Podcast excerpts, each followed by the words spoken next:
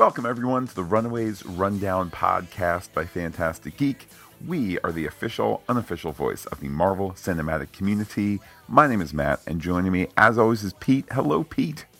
Sorry, I didn't realize putting my hand in a pile was some kind of legally binding contract. The Runaways Rundown podcast by Fantastic Geek for episode one oh six, Metamorphosis, is sponsored by Stan Lee's limo service, so focused on the road that underage passengers freely sip champagne.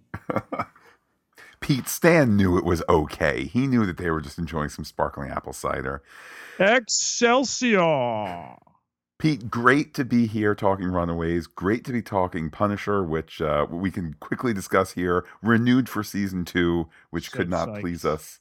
Could yes. not please us more. And, uh, of course, S H I E L D each week. And also uh, the space battle movie coming out later this week. It's just rock'em sock'em time. Our geek cup runneth over. And uh, you get to catch the uh, the spillage. So, Matt, I am certainly excited to be able to share those things with people the next couple days. Wish you a happy Hanukkah and an upcoming Merry Christmas as well. Indeed, Pete, the season of celebration. And, Pete, let's celebrate this episode. Give us your recap. Fifteen years ago, Jonah gives the Wilders his three quarters of an acre in Brentwood, the basement, which Catherine notes appears hundreds of years old, will be useful because they will be doing things they don't want the neighbors to hear. As the rain falls in Brentwood, the PRIDE gathers in their kind of itchy robes, a tradition requested by Jonah. Molly's parents, Gene and Alice, are even present. Robert Minoru points out that Tina has been sleeping with her wand, but nobody seems to know what Victor's going to do with his box device. Leslie, who seems the most knowledgeable and experienced in the ritual, explains Brooks is going to get in it. He disrobes and gets in. Afterward, Victor explains it was not a magic trick, but the pure conversion of matter to energy in a form that can be absorbed by the human body. The math has existed for a while, but no one had done it until then. The PRIDE struggles with the life it has taken, but Leslie says it's not a death. The Hernandezes claim they didn't sign up for that. However, they have all eagerly accepted Jonah's gifts over the years. Jeffrey discovers the camera that has taped them, and Tina explains it's been uploaded to the Wizard server where it will stay. Robert questions why his wife went along with it, but she worries Jonah could do to them or their children what they did to Brooks. In the present day, Jonah prepares his tuxedo for the gala school fundraiser. Leslie worries about him stepping into the spotlight. Her husband, Frank, is asking too many questions about the foreign billionaire church benefactor no one's ever seen before. So he asks Leslie what's the right way to meet his daughter. Alex talks to Nico over the phone, and they plan to hack into the Wizard servers that night at the gala. Her mom surprises her to train with the staff, which Nico uses to mute her mother. An electrical current traveled from her neural pathways to the staff. High-tech magic produced in the Wizard labs with an unpleasant on-off button that needs blood to read D N A. Nico and her mother are more alike than Nico would care to admit, and Mom admits just asking to see the staff or Amy's diary would have worked. Carolina uh, peruses her grandpa's wild art when Frank comes in to ask if she wants to hike the canyon. She wonders if he ever saw divine beings of light. He admits his failure to go ultra and a deeper spiritual crisis. Additionally, pride has always been Leslie's thing. Victor works on Chase's fistigons after a target practice test run. Chase has to run, but doesn't want Gizmodo's coolest man in the world joining him. Victor has cloned Cougar wife Janet's phone and eavesdrops on her and Robert in his Jaguar. She admits her husband has been good to her and Chase of late, which makes cheating harder. All the reason, Robert says, to tell him. He's noticed her bruises before, but she's worried about his reaction, and Robert has gotten her a handgun. The kids meet and have the okay for a limo. Chase points out that once the video's out, there'll be no going back, and their parents will be put away forever. But Molly has unanswered questions about her deceased parents. Like Chase, Nico wants to talk to their parents. Alex wants everyone in agreement. Jeffrey tries to help Alex, who refuses to pretend nothing's wrong. Nico tells her mother she's going to get ready at Carolina's. Tina admits she may have overreacted after finding her in a compromising situation with Alex. On the way out, Nico playfully sticks her tongue out at her father. Tina thinks the gala can be a new start for their family.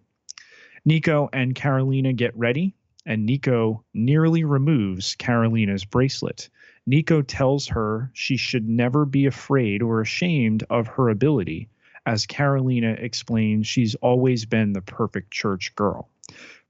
Perhaps she is free to be who she really is and whom she wants to be with. Gert and Molly arrive and get ready, which kind of bums Carolina out. In the car, Carolina openly drinks champagne, but chauffeur Stan Lee doesn't care or doesn't notice as they arrive at the gala. Molly thinks she sees a Kardashian butt, but gets Gert to embrace the glam. Pride is presented with an oversized check for five million dollars. Molly's worried if they go to prison, she won't be able to talk to them. Leslie picks up on Frank's growth. He sees he needs to follow his own passion. Longtime Leslie admirer Jonah introduces himself to Frank. Leslie explains Jonah, who used to study with her father, just moved back to L A. Frank hazily flashes back to seeing Leslie and Jonah together with glowing pelvises in the private meditation suite. Gert comes right out and asks Carolina if she's into Nico, which she would totally support. Carolina counters with Gert's interest in Chase. Neither is being honest about who they really like. Operation Tina Server Room commences for Alex, Nico, and Gert. Molly texts Catherine for info about her parents, not so cryptically indicating time is running out. Gert works her literary wiles on the guard reading Kafka's Metamorphosis. The Yorkses point out Jonah's presence at the gala rather than his normal revved-up globetrotting. They're worried he no longer trusts them. Carolina downgrades from champagne to well vodka as Chase is caught trying to get her a drink at the bar. Alex can't plug into the servers, so they need to go to Nico's mother's office. On the roof, Carolina and Chase talk, and she sits on the ledge. When Gert's guard noticing, notices something might be up, she distracts him by playing the vintage Atari Star Wars arcade game Robert gave to Tina on the company's first anniversary. Alex gets Nico into her mom's office, where her D N A unlocks the desk. Previously glimpsed tattooed tough Kincaid says Tina will be upset if she sees someone playing the arcade game. Chase tries to get Carolina off the ledge before she slips. He grabs for her, pulling her bracelet off, allowing her to hover. He puts it back on and kisses her. Robert and Tina thank the attendees as Victor again hears high-pitched noises, which Tina mistakes for his interest in speaking. He outs Janet and Robert's affair before collapsing. Chase spills the beans about Victor's brain tumor. They talk about calling nine one one, but Leslie has another idea. She tells Jonah of the secret illness, a seeming trend amongst the pride, just like affairs. A scarily quiet Tina is so upset she doesn't kill Kincaid for playing her incredible and romantic Star Wars arcade game. Gert texts Nico to warn her and Alex, who hide behind the desk as she breaks down and cries. Alex keeps Nico from comforting her. Chase asks who Jonah is before Jeffrey and Stacy get him to leave, as Jonah uses an experimental immunotherapy developed from the D N A of someone with an extraordinary immune system. Jonah loads up a syringe, quickly revealing he, too, wears a Gaborum bracelet, and gives the vial to Dale, who surreptitiously pockets it. Gert has her Gold Squadron guards eating out of her hand as Nico and Alex rejoin the party.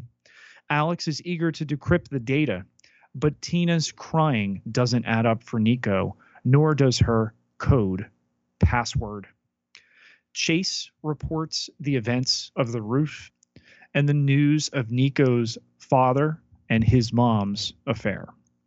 A revived Victor either doesn't remember his wife's infidelity or forgives her outside. Jonah introduces himself to Carolina as an old friend of her mother's before Frank intervenes. After Carolina leaves, Jonah reveals Frank actually went Ultra. He just didn't know it. Dale points out Frank should have no memory of Jonah as he took care of it himself. Leslie fears their interaction. Molly reports she saw Chase kiss Carolina. She confronts Catherine, who she slips that she didn't see a thing before Stacy saves her. Catherine confirms to Jeffrey, Molly saw everything. Pete, in looking at the villains in this episode, surely we must start with Jonah, who looms over this episode like a, uh, I don't know, like a like a vulture stalking everyone, though some people see him as a peacock. Yeah, I think that Julian McMahon's inclusion in this series and just the two episodes he's been here has has elevated what was already an eminently watchable show. He's he's got that that ooze that you're simultaneously drawn to and, and repulsed by. I had forgotten how good he was. I watched uh, all of Nip Tuck, most of Nip Tuck. I don't think I finished Nip Tuck, but I watched a great run of it when it was on and, you know, would stay up late watching it and all that. Loved him there. I am one of the few people on this planet to be a Fantastic Four Uh, oh five, oh seven apologist. I think both movies are fun. They're light. They're meant to be. They're meant to be the daylight relative to the X-Men at night. Um, and he is just so good in this. And he's uh, it, it, it's it's James Bond light, if you will, uh, where you could just imagine he, he's the man that you want to hang out with, and the man and women want to be with, even though the men and the women know he's also trouble. Yeah, and I think it's a situation where, like I said before, y- you want to be around him, but you know he's no good. And I'm also probably going to go see him for a plastic surgery consult.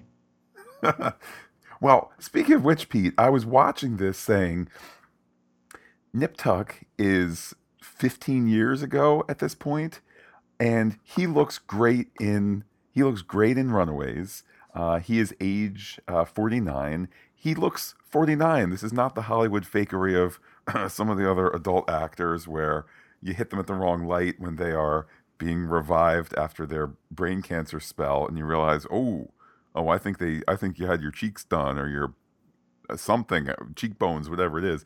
Julian McMahon looks fantastic. Maybe he learned from Nip Tuck to not get a nip or a tuck, and if you do get a nip or a tuck, go for a little one, not one that makes you look like a plastic Ken doll. I have to imagine that if you're on a T V show that is centered around plastic surgery and is not a reality show, that it kind of opens your eyes to what goes on there. I mean, God bless if you need a nip or a tuck or a suck or whatever it is they do. Um, you know, I'm a forty-two-year-old balding, uh, you know, white man. So th- these things are not really in my wheelhouse. But uh, I think it's a situation that uh, he has gracefully aged, whereas a lot of other people, not on this show, but a lot of other people uh, in Hollywood have uh, too quickly gone to the knife. Well, I mean, let, let's let's go from Julian McMahon back to his Jonah, by the way, which, Pete, I don't know if you had the same reaction. I could not help but think, and I know this is very New York Comic Con centric, but anybody who's been to a Marvel panel at New York Comic Con knows, at least Marvel T V stuff, knows that there's the young man Jonah who's always first in line because he is uh, he is uh, in, infirm to some uh, in some capacity. He's always one of the first people to the to the microphone. And uh, it's always, you know, Jeff Loeb will see him and say, "Hi, Jonah." And twice now we've heard Chloe yep. Bennett say, "Hi, Jonah." And then With we've a- heard random people in the queue hall as we're waiting to go in. There's Jonah. Yep. So uh, let's let's address the elephant in the room, Matt. This Jonah is undoubtedly named for real Jonah. No question. In fact, Pete, I'm going to do you one better. What if part of the Runaways Jonah future backstory is that he is he is re- rejuvenated, not to look like a forty-nine-year-old uh, Julian McMahon, but rather back to his fifteen-year-old state? You just blew my mind. What we you just have seen absolutely blew my mind, and yeah, uh, it, it it's a it's canon now, Matt. It counts. Um. But again, I mean, all of this under the umbrella of singing the praises of, of Julian McMahon. And I like that he is also, his character of Jonah is part of this continued mechanism that the show uses where we're understanding the past and we're understanding the pride more. Uh, indeed, more so as the as the kids learn about them, we, the audience, are also are, are also learning. It's this nice mechanism where I think they had referred to the um, what was being built as a school in previous episodes. In fact, I'm sure they had, but just this notion of, oh, they're building a school, that's weird. And then you have the speech from Tina saying, this is where the, you know, the next bunch of leadership will come from, the next the, the next bunch of leaders like her, like her husband, to, to lead Wizard as a company. You say, oh, all of a sudden it doesn't sound like moms and dads are villains creating some weirdo, you know, religious school. They're creating a a charter school to seed, you know, I T people. Okay, that sounds much more passive. Yeah, I think that's certainly something that could work. I, I think in the larger context, it's explicable that way, kind of in the same way that this high-tech, not Apple, but Apple campus is used for this gala. Um, but if we're going to call out Jonah, I think another villain we've got to mention in this episode, although his story ends in a in a far more respectable space, is Victor. You, you feel for him as the uh, aggrieved party. You also feel sympathetic for his wife. I mean, we've seen Victor at his most enraged. We've seen him um both directly and certainly indirectly, these references of bruises and, and things of that sort. I mean, we should feel no sympathy for for an abusive husband, period. Uh, and I'm certainly not suggesting in the real world that we say, oh, I, I, it's fifty-fifty. He hit her, but she went into the arms of another man. They're both They're both uh, at fault. Absolutely not in the real world. I'm just pointing out that the show here is able to make us feel bad for him. I suppose, you know, brain cancer can can do that as a dramatic tool. Um, but you can't help but feel a little bad for him and then then dislike him as he's outing all of this, not just in front of the members of the Pride, but at this big media event with donors and I'm sure Channel two and Channel seven and Channel five and all of that.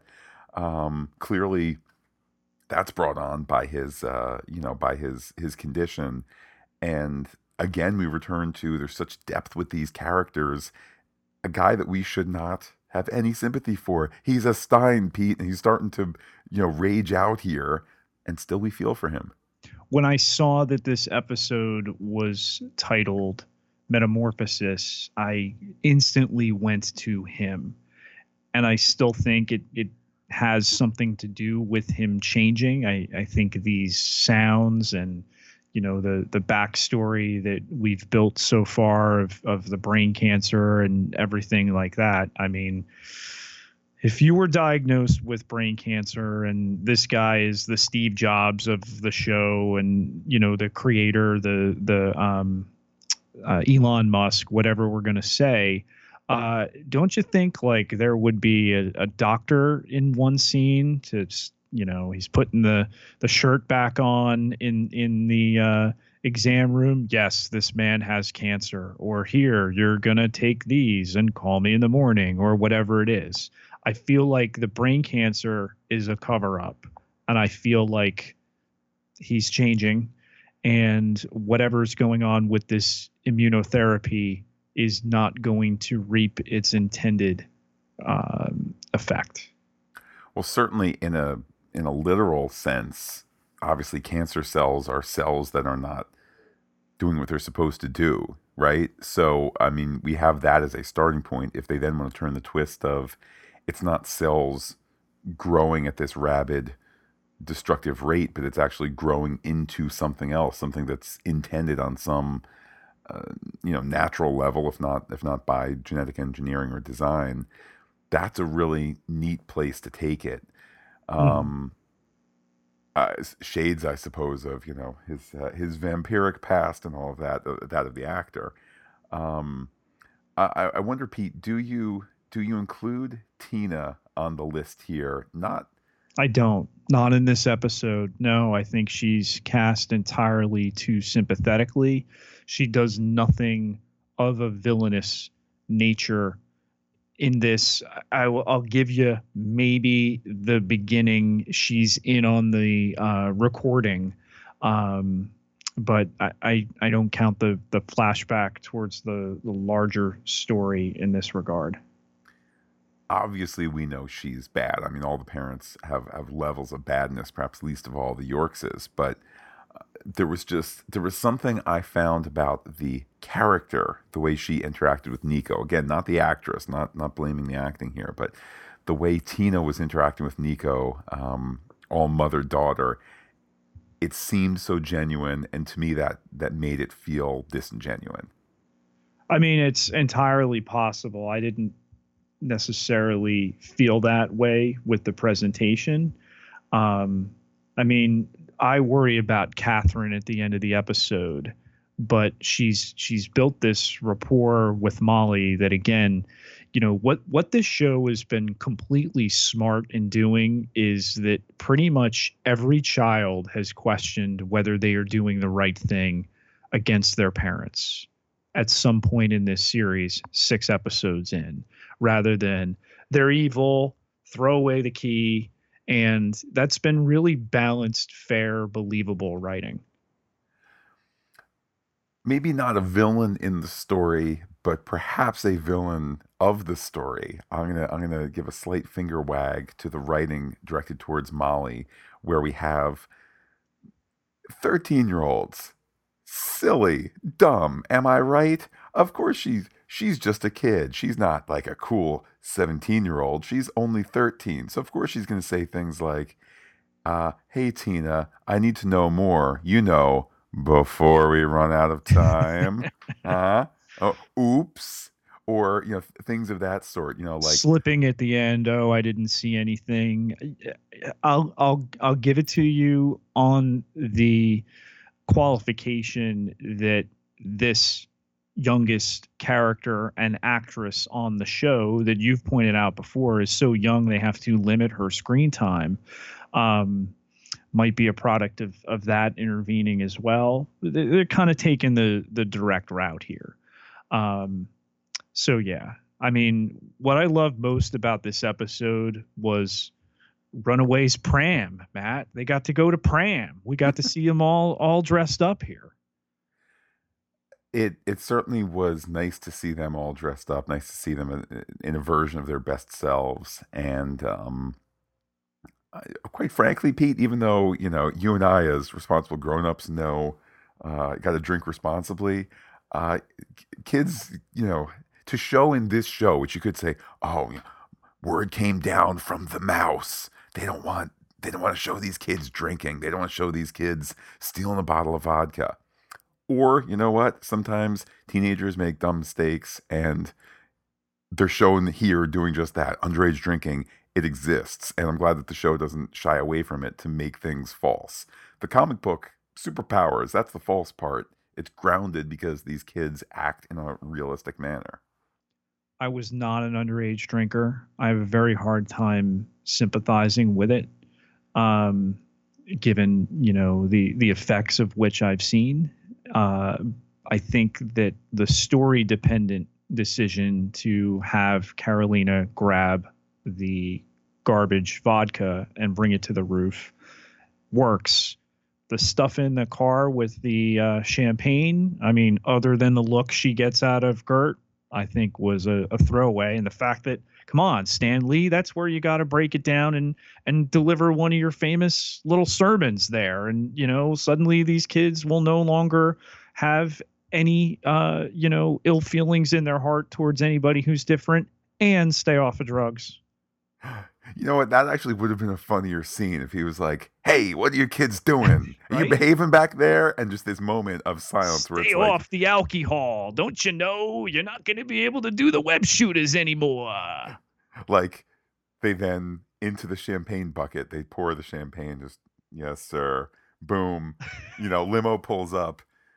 Oh, well, Pete, you know, missed opportunity in, in an otherwise solid episode. Let's talk some theories, Matt. Uh, the library, Jonah's library, Catherine believes it's hundreds of years old. Uh, can we backtrack on hundreds? Maybe this is like Spanish fort era. um, Jonah, Pete, he, he, he was a forty-niner who went out. Oh, that still isn't really hundred. I mean, that, yeah, that, that pushes that. That's a hundred and a half and a bit more, but, um, let me put it this way, Pete. It's not inconceivable. I agree, too. I was like, wait a minute. This is downtown Los Angeles. Um, oh, fine. Brentwood isn't downtown. But, you know, this is Los Angeles and, you know, hundreds of years old. It's not like California was uninhabited by Europeans, let alone Native Americans. It is quite a claim to make. So we had better get, you know, uh, I, I don't know, frankly, nothing less than conquistadore Uh, um, Jonah coming in uh, off right. the off the boat here, or something like that. Uh, right. To I want I want a buckle hat and a half cape. Okay, get Mary Kirk on the outfit. All right, out on the set. I want full, uh, you know, conquistador situation with uh, Jonah uh, coming coming off the boat there, maybe in uh, Santa Barbara. Big, big uh, mustache there, and he finds, I don't know, I, I don't know what he finds, but the it, the high white stockings and the pointy black shoes. Yes.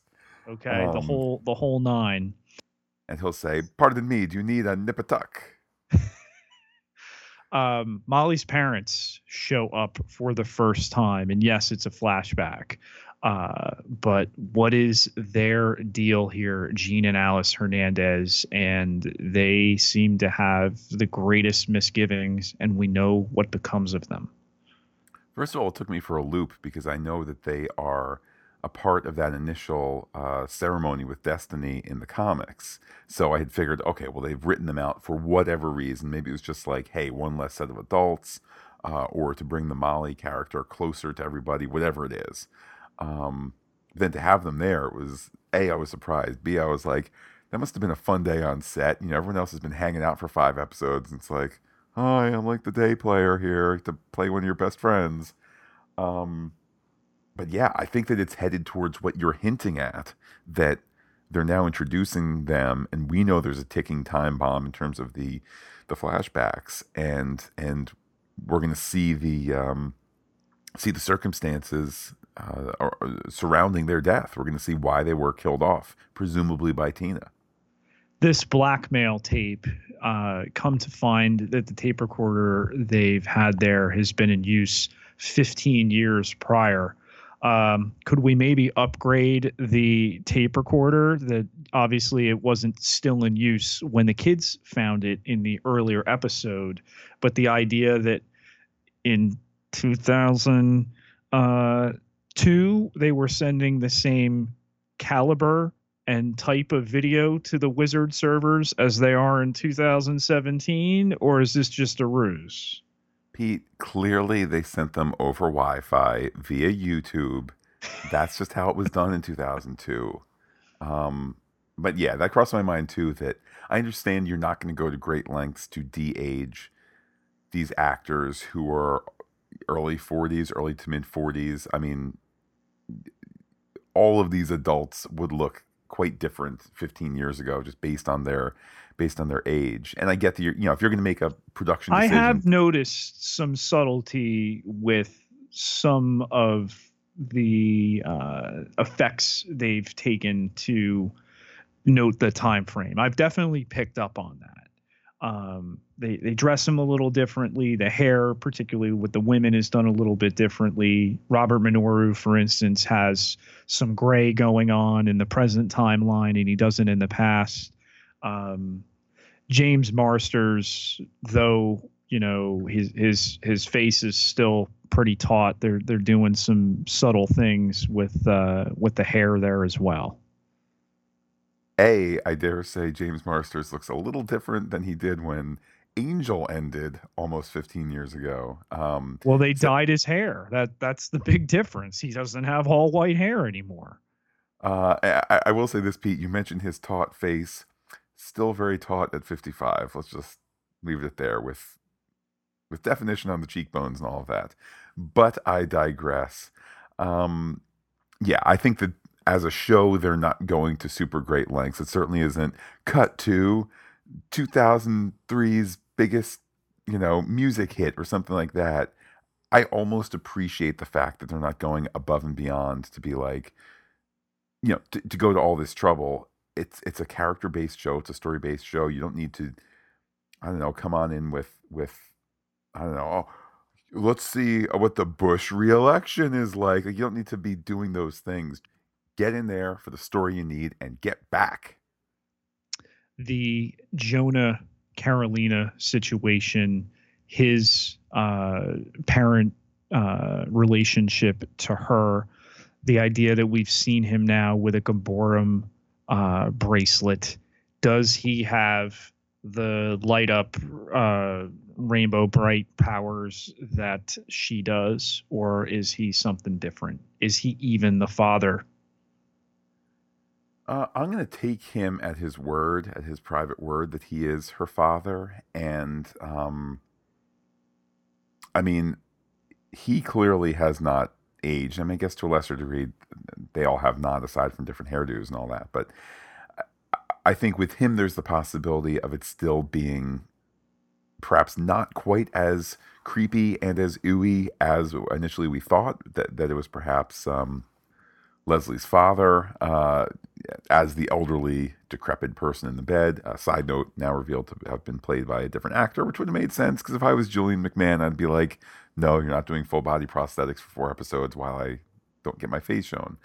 Um, but anyhow, I think they can play with time with him as a character to to be whatever he wants, including, you know, perhaps Pete, not of this world. What about the Tina, Nico uh, blood, the D N A that unlocks both the staff and the server from the desk? She makes reference, um, Nico does, about her being fifty percent Tina, but could it be something even more nefarious than that, Matt? Could Nico be a clone? Yes, I love that. I thought the exact same thing. I don't know in any way how D N A scanners in our world act. They can make theirs act however it wants, however they want, but it strikes me as lousy D N A screening, particularly from a fancy company like Wizard, that that it'll accept fifty percent. And I know that, you know, kind of from a C S I, you know, ooh, whose blood is this? Let's compare it against Tina. Oh, it's a fifty percent match, therefore it's a child. I know that that works because I've seen some C S I and there's the thingies come back that are filled in in seventeen categories or something like that. That said, I don't know that, I mean, let me put it this way. From a security system, either it is a match or it isn't. I don't know how it's only going to be checking for half of those things, because let's not forget, uh, Nico is also fifty percent not, you know, D N A from her mother. Well, it does prefer- a couple things, if I can interrupt. Sure. Amy's dead, possibly killed, so one of the matches eliminated. Um, and two, the idea that's presented here, um, you know, vis-a-vis cloning or something, you know, more nefarious like that, there's a real world uh, mix up like this. There are twins, Matt, that have used the new facial recognition on the iPhone X and had it unlock each other's phones. That I can understand, because they have, you know, I mean, in the case of some literally identical twins, they are also, you know, or, or genetically identical, whatever the, you know, if they're identical twins, they can also look quite identical. We've all seen that. Um, side note, I'm going to stick with my fingerprint sensor on future iPhone purchases. That's just my own thing. Um, let's let's live in a world where identity is a little less uh, less uh, worrisome and all that. But I digress. So I can't cut your head off and, and buy stuff? Um, the notion, as Tina is starting to warm up, and as we are, I think, um, we are sympathetic to her as a working woman, a wife, and a mother.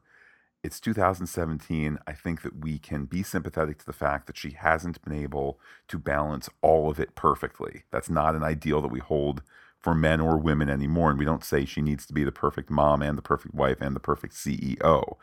In her marriage, I think that we blame her husband for straying, uh, and here she is, after a, a, a difficult time personally with the loss of uh, loss of her other, her other daughter and work things and all that. She's trying to make connections with her husband.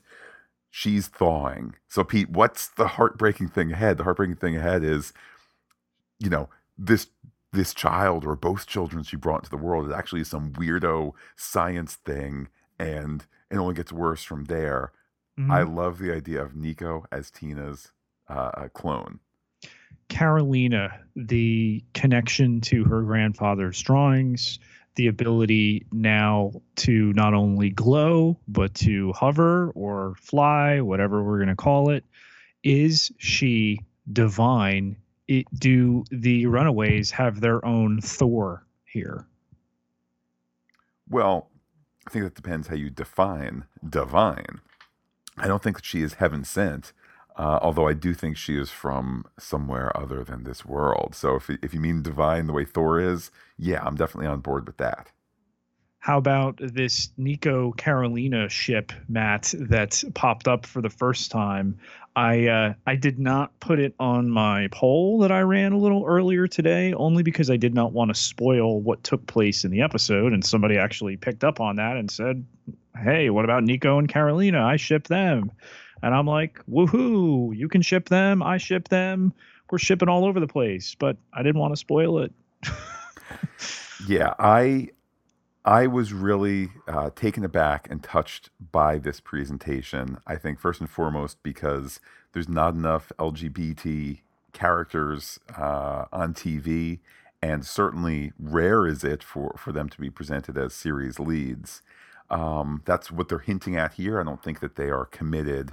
Uh, although I think, you know, the fact that Gert is picking up on that, Gert, perhaps the most, uh, shall we say, vocally progressive or, or maybe the biggest progressive thinker. She's obviously involved in liberal uh, causes, has a liberal mindset and whatnot. She's going to see those things and pick up on those clues where, where someone with a closed, a much more closed mind would not.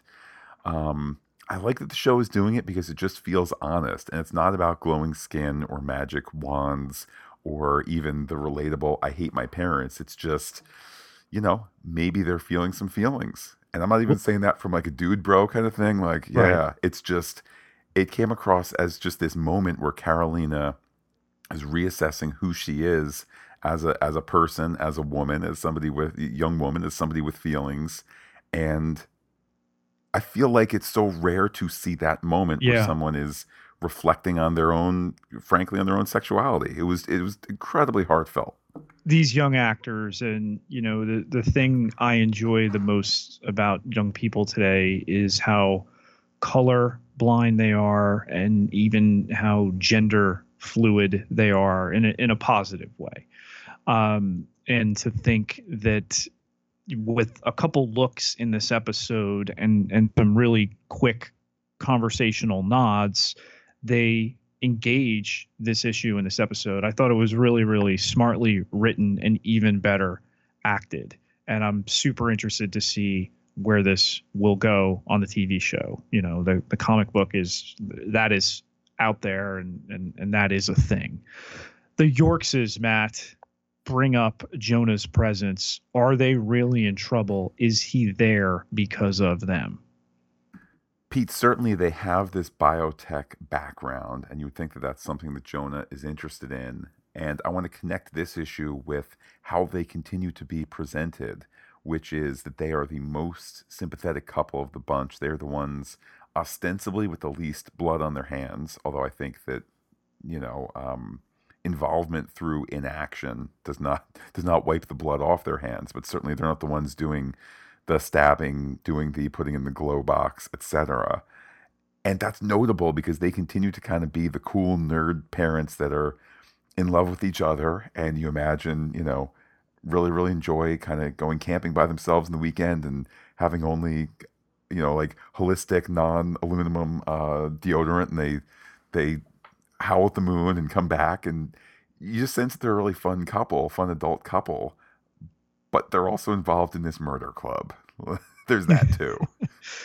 uh, Nico here, and, and I'm curious to have this conversation with you, Matt.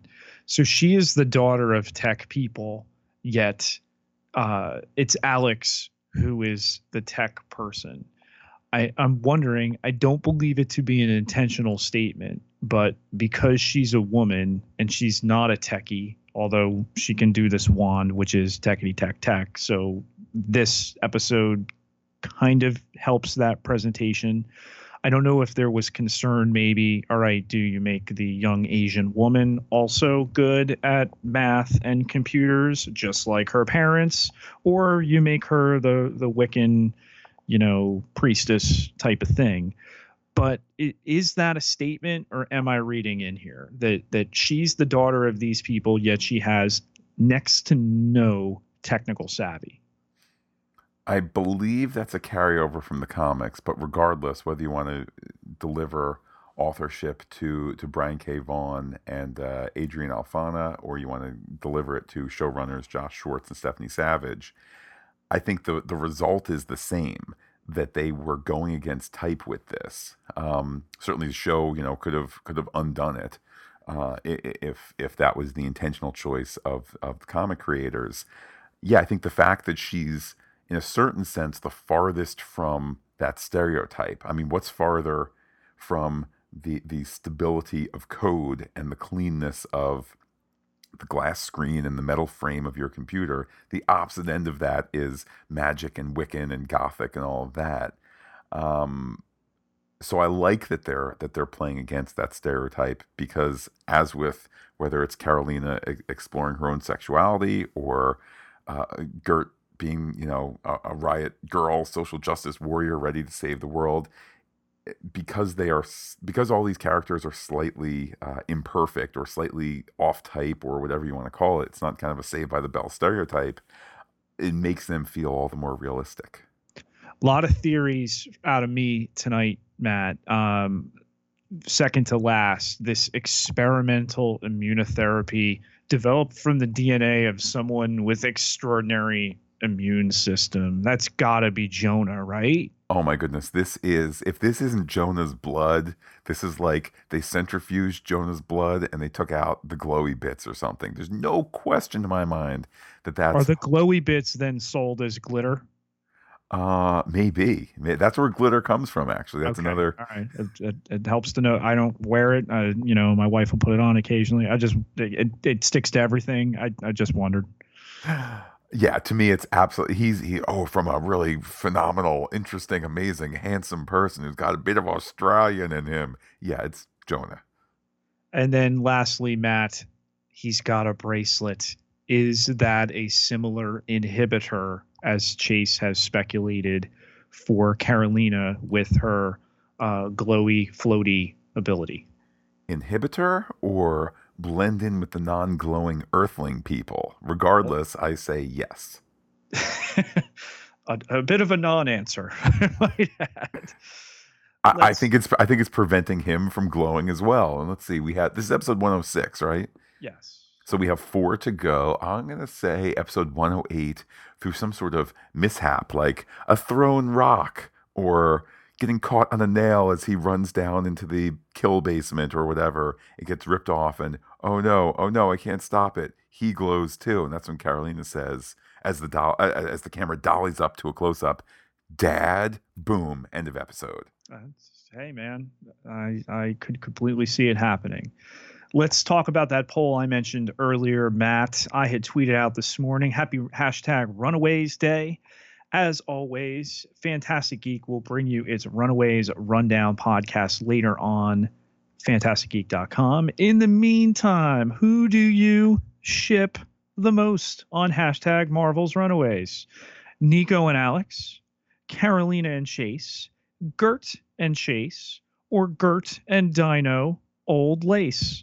Uh, you're only allowed four at maximum uh, things for a poll on the Twitter. I hope with the advent of two hundred eighty characters, they make that a little bit bigger, um, because I didn't have the space, and I also did not want to spoil the Nico and Carolina. Uh, so the results of the poll, Matt, twenty votes here. Uh, forty-five percent of those votes went for Gert and Chase. twenty-five percent went to Nico and Alex. twenty to Carolina and Chase, uh, a token ten percent to Gert and Old Lace, and uh, John Hike at John Hike, uh, H I K E, J O N, H I K E, not J O H N, um, on Twitter, uh, asked, where's the Carolina and Nico button? Um, emoji, scream emoji face. And uh, like I said, I told him I didn't want to spoil the episode. He replied, totally fair. I realize that now, although I thought it was pretty obvious Carolina had a thing for Nico in last week's ep. I forget the scene exactly. It was just the way she was acting around Nico. Props to Virginia Gardner's acting skills. A tweet, Matt, that Virginia Gardner, uh, the Carolina actress, also liked.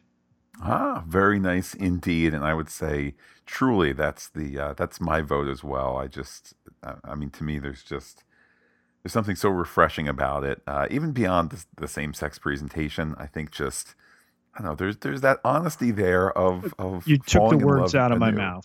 It it felt real. It didn't feel forced or the type of thing like, okay, we're gonna check a box. And again, it's credit to this cast. It's it's credit to the production that they're organically working this in, because there's never been a time in human history where this is more acceptable by young people than right now.